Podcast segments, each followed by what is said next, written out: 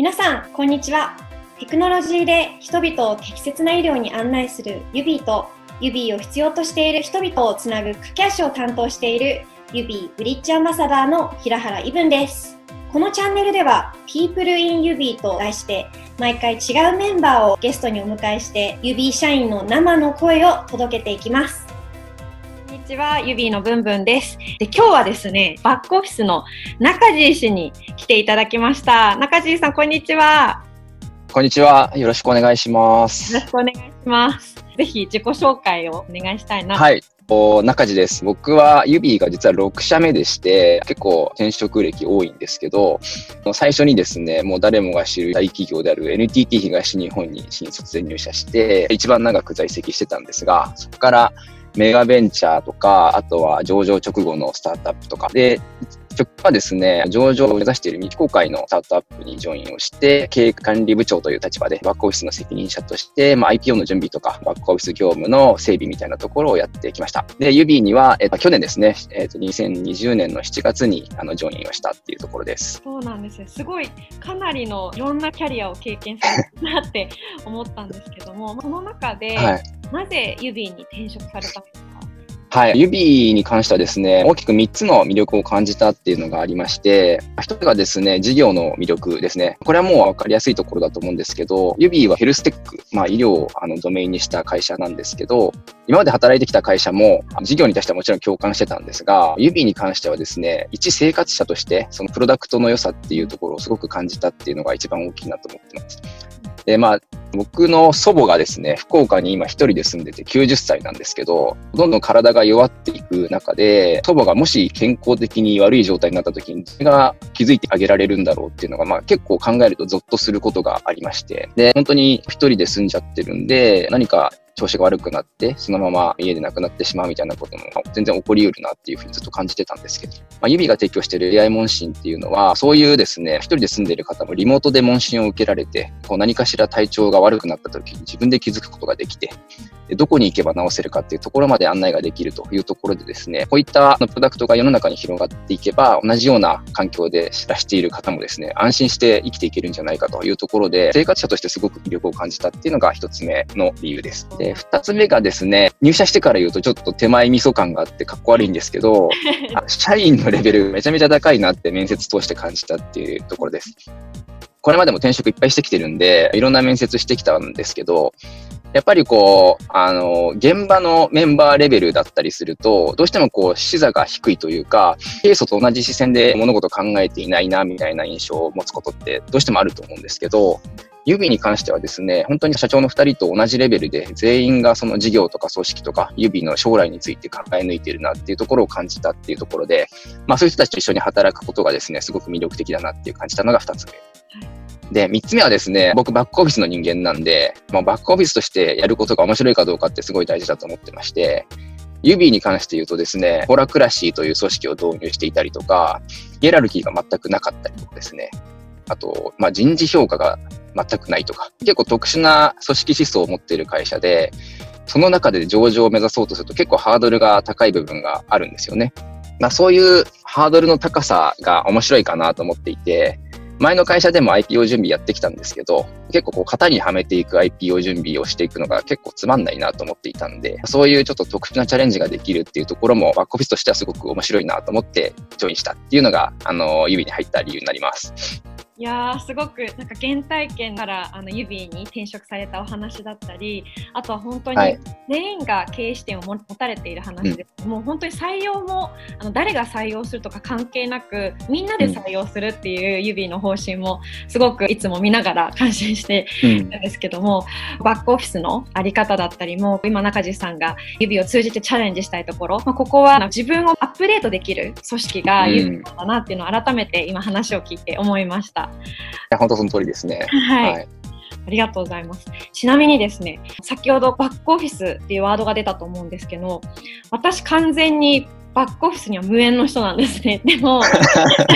ユビチに2年前にジョインさせていただいて、で、そこからバックオフィス部隊の方々の仕事のあり方とかいつも見てるんですけども、なんでこんなに楽しそうなんだろうっていう、うん、今までの概念を覆されたんですね。一方で友人が働いているスタートアップのバックオフィスとか見ると、やっぱりちょっと大変そうなとこがあったり、うん、いわゆるバックオフィスっていう世間からの見方って、ちょっとこう、内向きなものなのかなっていう印象があると思うんですけども、こう中地さんから見て、今の成長スタートアップにおけるバックオフィスの課題って何だと思いますか、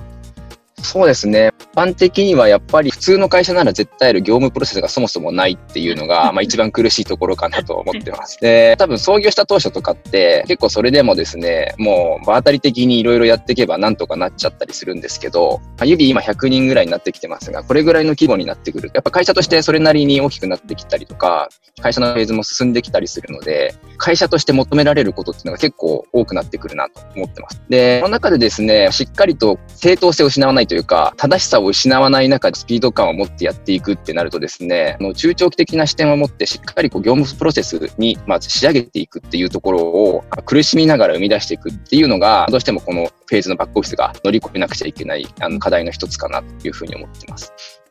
で、もう一つはですね、まあ、それ実現するために、やっぱ人が足りないと。指はもしかしたら、普通のスタートアップと比べても、よりこの傾向が顕著かもしれないんですけど、とにかく事業を伸ばすことがやっぱりスタートアップってファーストプライオリティになってるので、バックオフィスの整備ってどうしても二の次になるんですよね。そういう意味で、どうしてもバックオフィスの人材が足りてないっていうことが往々にして起こると思っていて、指はそれが特に顕著だと思っています。まあ今まさにですね、まあ、最低限というか、実は最低限にもなってないんじゃないかなと思ってるんですけど、ギリギリの人数でバックオフィスの業務をなんとかこなしている状態なので、まあそこの採用っていうのがご多分に漏れず、指でも課題になってるかなというふうに感じてます。なるほど。ありがとうございます。はい、今すごく中地さんのこう悲鳴を 最後のことでしました。でもなんかそんなバックオフィス人不足って感じないくらいの スピード力だと思うんですけど柔軟性とスピード力とあの正確性が指のバックオフィスの方々が持ってるこうスキルなのかなっていつも感じるんですけどもそんな指のバックオフィスすごく特殊だって聞いたんですけども、うん、お噂で、はい。はい、どんなバックオフィスなんですか？まあ、一言で言うとですね、管理のない管理部門だというふうに考えてます。はい。もしかしたら、あの、指でいろんな情報発信してるんで、ご存知の方もいるかもしれないんですけど、指っていうのは、階層がない組織だというのを、まあ、かなり特徴的な部分として持っています。で、これはですね、社長以外に全く階層がないという意味なんですけど、それぞれのメンバーがですね、あの、一人一人自分で判断をして、それをやりきるという力を持っていることを前提に、そもそもピープルマネジメントっていうのは必要なくて、階層も必要ないですよねっていうのが根本の思想としています。で、バックオフィスも全く同じ組織でやっているので、あのバックオフィスにも管理というかマネジメントっていう機能が全くないんですね。うん、で、管理部門っていうのは本来ですね、会社と健全性を担保するっていう一面を持っているので、例えば経理であれば、あの決算を間違えてはいけないとか、まあ、財務であればお金出し入れするんで、当然正確にやらなくちゃいけないですよねとか、で、ホームで言うと、例えば取引先とのリーガルイシューとかが発生した時に、法的に対応を間違えると、すごいあのダメージを被るみたいなことがあるので、会社としての最後の砦になっているかなっていうふうに思ってます。で、その結果として、ビジネスサイドに比べると、このヒエラルキー、その上が判断するっていうのが結構重視されがちな組織だと思ってます。つまりですね、上司が承認をするとか、上司の意思決定を求めるみたいなことが、バックオフィスのメンバーがどうしてもこう考えがちというか、そういう傾向を持ってがちかなっていうのがですね、一般的なバックオフィスの傾向だと思っていて、僕自身も前職で経営管理部長という立場でバックオフィス率いてたんですけど、ま、やっぱりこう、これでいいですかとか、これどういうふうに、どういう方向でやってったらいいですかっていうような部下からの問いにこう答えることがですね、僕の業務時間の8割から9割は占めてたんじゃないかなっていうぐらい、やっぱり何かと意思決定を求められるっていうのがバックオフィスではありがちかなというふうに考えてます。で、これはですね、その正確性を担保しなくちゃいけないとか、健全性担保するっていう意味で言うと、知見がある人が全部判断していくっていうのは、まあ、ある意味こう、それをですね、実現するためには理にかなってたりはするんですけど、スタートアップって本当に湯水のようにですね、課題があの日々溢れてくるので それをですね、一人の人間の意思決定だけで解消していこうと思うと、どうしてもこうスピード感が足りなくなってくると。バックオフィスとしての機能がですね、どんどん遅れがちになっていくっていうところが、クリティカルな問題かなというふうに考えてます。っていうのを解消するためにですね、指では管理のない管理部門ということで、何人かこうバックオフィスのメンバーがいるわけですけど、それぞれが得意とする領域では、こうそれぞれがですね、何がベストかっていうのを考え抜いて、それを実行するところまでやりきると。これをすることによって、まあディフェンス、守りの部分だけではなくって、こう事業への貢献っていうそのオフェンシブな部分までですね、担えるようなバックオフィス管理部門になれると。いうふうに考えていて、まあ、そういう組織を目指して僕らは今整備を行っているというところですね。すごいもう今聞いただけで本当なのかっていうはいは